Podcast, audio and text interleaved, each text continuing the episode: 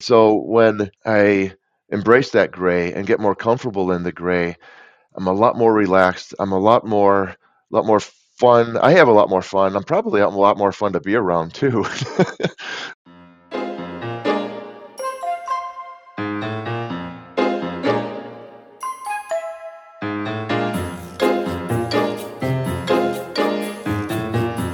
Welcome to Inside the Comfort Zone. You're listening to the podcast that redefines personal and professional development, guiding the hustle and burnout generation to handle change with ease so that they can live their best life. And my name is Adam Kawalec. Someone or something is broken a person, a system, a society, and you might think it needs fixing. Why? What is our obsession with fixing things? I interviewed Mark Staelgraeve, uh, who works as a leadership and agile coach, helping equip leaders to approach work and life with more verve and vitality. Mark and I belong to the same group of people who are part of Sarah Santacroce's Humane Marketing Circle and movement, bringing more humaneness to business. And during one of the calls, Mark shared with the whole group this profound statement that you don't have to fix things in order to grow. This, as I'm sure you know, is my cup of tea. And I reached out to Mark and asked if he'd be willing to come on my podcast and have a conversation about fixing things, black and white thinking, and acceptance. It's interesting when you think about our condition as human people, as, as human beings, where we're so focused on things that are broken, right? What's wrong? And we kind of lose sight of the of the human component of it, which is we're meant to be imperfect, right? And the fact that that we're we're not in need of of being fixed and that we're we're not actually broken um, is something that I've I, you know it's been part of my journey, right? I continually think about the fact that I am not broken.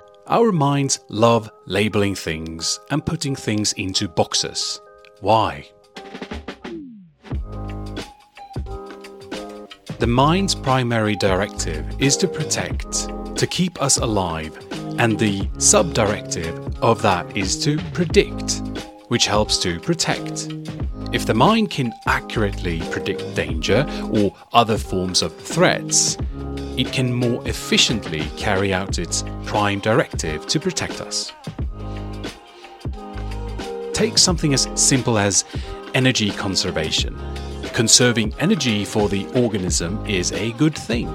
It increases the likelihood of having sufficient levels of energy to be used if something unpredicted happens and one is suddenly in need of an escape. And when we label things and we put things in boxes, making things more black and white, it helps the mind to save energy. It won't have to think too hard on what that thing is or what those things means. Whether people like that are good or not. Whether a situation like that is usually enjoyable or not. Whether a first impression is accurate or not. The mind is spared from having to exert more energy than necessary when it can jump to conclusions relying on labels and categorization, like black or white, not grey. A black and white thinking risks oversimplifying at times complex issues and can lead to polarization and even extremism. Black and white thinking prevents compromise and cooperation and will make it difficult to see the other perspectives and find common ground. Schneider and Fatemi an American psychologist and an Iranian psychologist who worked together on the problem of intergroup hostility, identified polarized thinking as the biggest single threat to peace between nations and cultures. Black and white thinking are a pair of opposite extremes without gradation in between. We all do it at times, think in black and white, and to what degree that we do this is what can be detrimental to the satisfaction and happiness of our lives. I asked Mark about his thoughts on black and white thinking and what's beyond it. We often see things in, in black and white. You either got a, an A plus if, if, you're in school, or you failed, right? There's there's no in between, and and uh, and so the the idea of accepting the fact that there is something more than the black and white, you know, recognizing, accepting, noticing that there is a gray area. There's a huge expanse of gray in the middle. And if we can embrace that gray, I would argue that we have a lot more fulfillment in our own lives. Um, we'll, we'll get more acceptance. Um, we'll give ourselves more acceptance. And we're recognizing that there isn't something that needs to be fixed. Just because it wasn't in the black or the or the white doesn't mean it's broken. Doesn't mean it needs to be fixed. The fact that it's in the middle is is incredible. Black and white thinking gives a distorted picture of reality, since few things simply are black or white.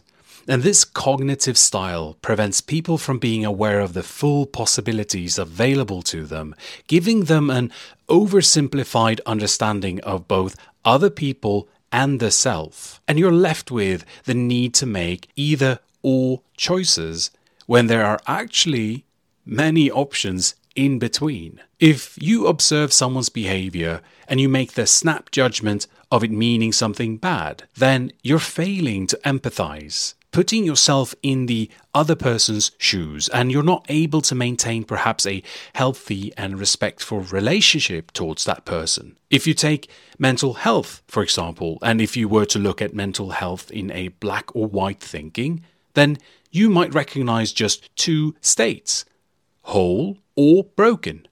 And as a result, any mental state other than a peak state, no matter how slight, will reject yourself from the good category and label you in the bad category. Another related cognitive state that might become involved in this way of thinking is the popular growth and fixed mindset as discovered by Carol Dweck.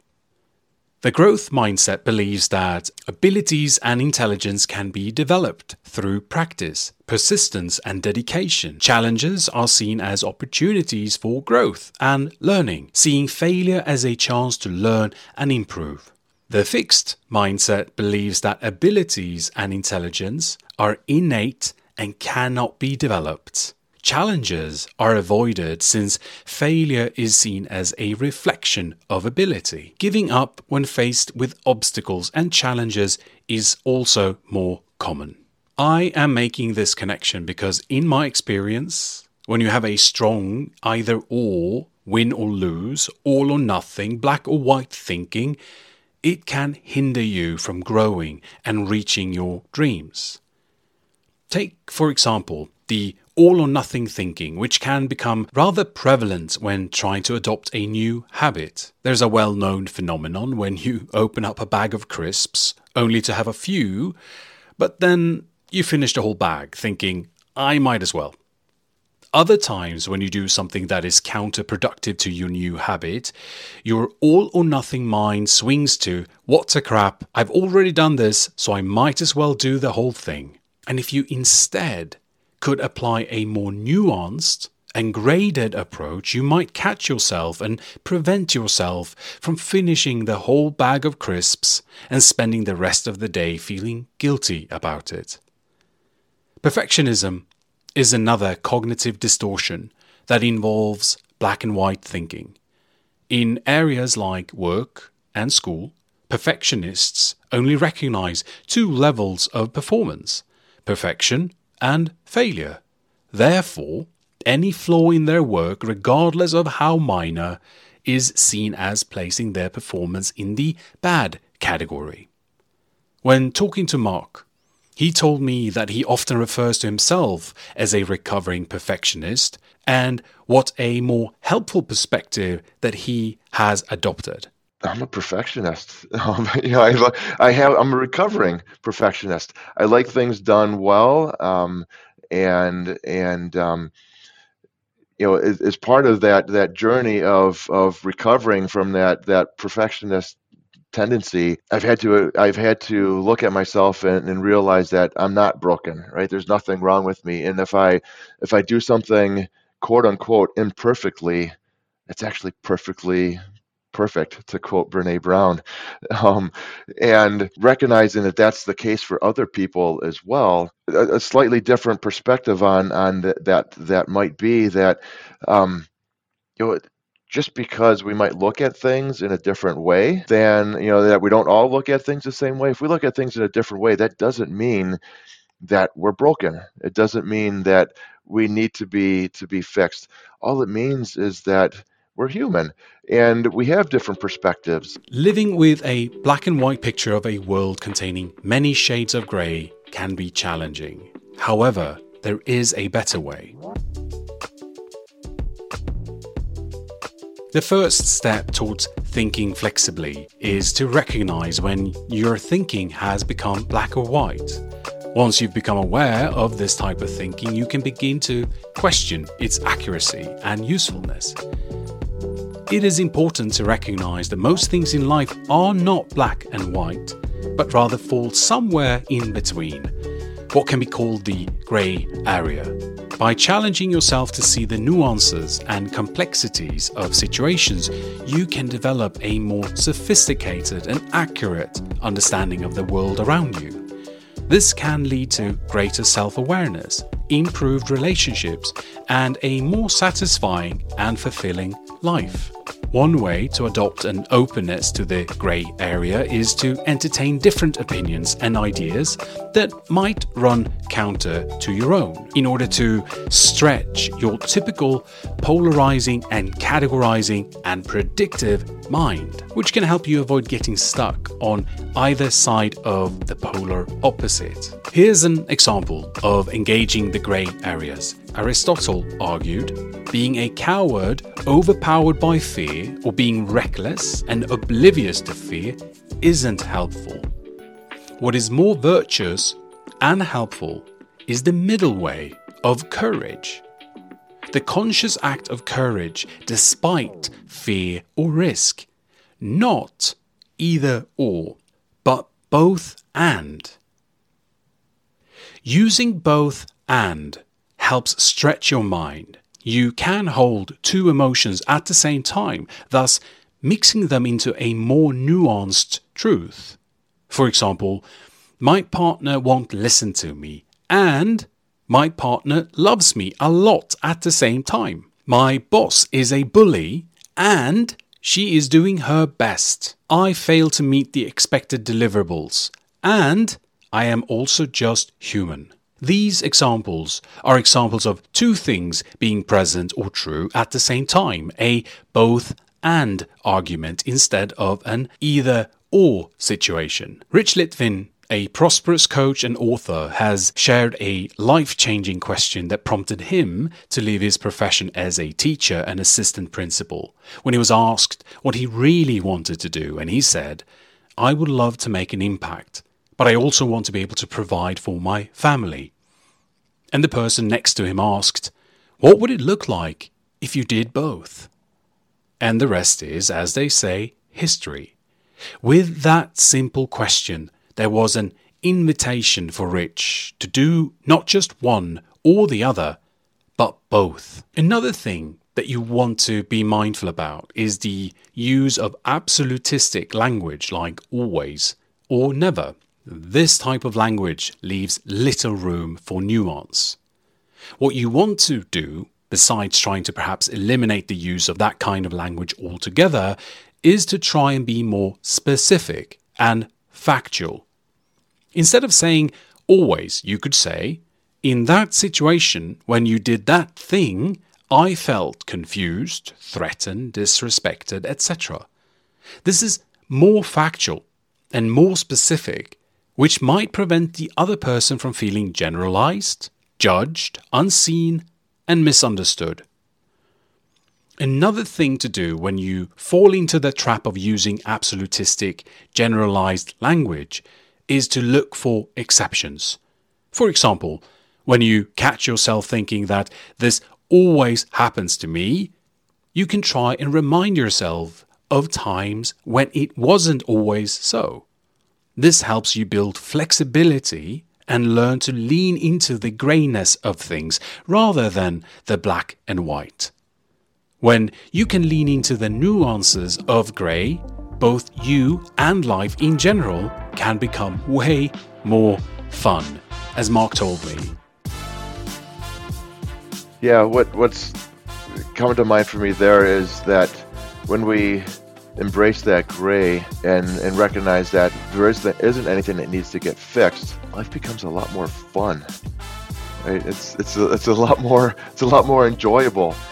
As as that high achiever that's always looking at things black and white, right and wrong, it's a lot of stress. Right? It's it's hard to live up to my own expectations, let alone expectations that I think other people might have. And so when I embrace that gray and get more comfortable in the gray, I'm a lot more relaxed. I'm a lot more, a lot more fun. I have a lot more fun. I'm probably a lot more fun to be around too. you know, really thinking about it, and it is, it's all about that. Just yeah, embracing the gray and recognizing that yeah, we're not, we're not in need of being fixed. One of my favorite ways to handle black and white thinking or even perfectionism is to use a scale. This moves the reasoning from two polar opposites into a more balanced and nuanced reasoning. The physical structure of scales, along with the numbers used to calibrate them, encourages us to think in a careful and measured manner rather than in broad and undifferentiated terms. The goal is not to get hung up on numbers, but rather to approach two sided issues as matters of degree and balance. Imagine a straight line, and at one end, there you have the one extreme, and on the other end, you have the other extreme. And in between, there's a 10 point scale. Sometimes it's easier to imagine a volume knob, something that you'd find on an old hi fi system, for example where if you turn the knob up, the volume increases or decreases if you turn the knob down.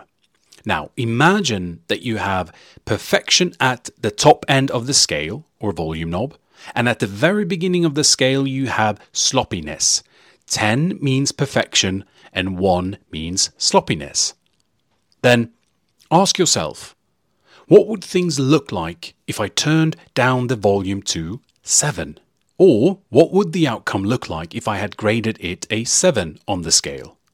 Or perhaps an 8? Or why not a 6? Here's another example. People are either good or bad. Put bad on 1 and good at 10. Now, when you meet a new person or you bring an individual to mind, you can perhaps see how they might not completely fit at either end of the spectrum, but rather somewhere along and within it. This simple yet effective shift in perspective can help you let go of the extremes and lean into the grey. Although this style of thinking requires more effort, and may not be as immediately satisfying as categorizing a two sided issue and seeking a simple solution, it is considerably more precise and constructive. When used effectively, scales such as these offer an antidote to black and white thinking. And finally, I said earlier that black and white thinking gives a distorted picture of reality. Another way to say this is to say that when you judge things with the simplicity of either or, you are not seeing what is actually true. That things are rarely that black and white. In fact, life happens in the grey. When you're unable to see things for what they truly are, nuanced and rich, you are in conflict with reality, with what is. And this is causing you to live in conflict with the force of life. It is preventing you from being in a state of thriving, in harmony with the present moment. Most people that I meet agree that thriving is nicer than merely surviving. Yet, when you are too quick to categorize things, pass judgments, and make conclusions in the pursuit of predicting in order to protect. You end up in conflict with what is, and you either fight, flee, or freeze. from the reality you're in. At the end of our conversation, Mark told me about the importance and the impact of acceptance. We get to create our life. We get to accept the fact that this is possible for us. And that you know that that acceptance then I think also plays into the needing to be fixed, needing they're being broken. When we accept that we are not needing needing to get fixed, we are not broken, and we accept that we can do something to create our life. And I would argue that what we need is love, right? And and a lot of times that might be self-love. And if we can love ourselves, love those that are around us, we'll very quickly realize that none of us need fixing. None of us are broken. And we can embrace that and and really express more kindness in our world, express more love in our world and just really be able to to lean in and make a difference. I want you to embrace the in between. I want you to be open to what is and to what could be.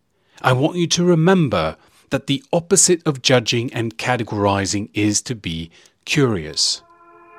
What if you were already whole? What would you do? What if you already had all the answers that you seek? What would you do next? What if you couldn't fail? What would you do? What if you were enough, loved, and belonged no matter what? what would you be free to do? What if taking a chance was a 10 on the scale and doing nothing was a 1? What would a 7 look like to you? If you want to connect with Mark or find out more about him, you'll find the links and ways to do so in the show notes to this episode. Thanks for listening to Inside the Comfort Zone with me, Adam Kawalec, and I'll be back next week with another regular episode. If you like the show, please follow and rate it on Spotify. And if you have a friend who you think should hear what we spoke about today, please share it with them. The best way to get the episode as soon as possible is to subscribe to Inside the Comfort Zone via Spotify or whatever podcast app you like to use. Check out some of the previous episode by visiting insidethecomfort.zone. Visit the website insidethecomfort.zone or click the link in the show note for a chance to send me your questions and feedback as a voice message. And with your permission, if it's valuable for our listeners, your content might be featured in an upcoming episode. Inside the Comfort Zone was brought to you by Adam Kawalec, life coach, speaker, and author on a mission to redefine personal and professional development. Thank you for being you, and please keep it up. Talk more soon.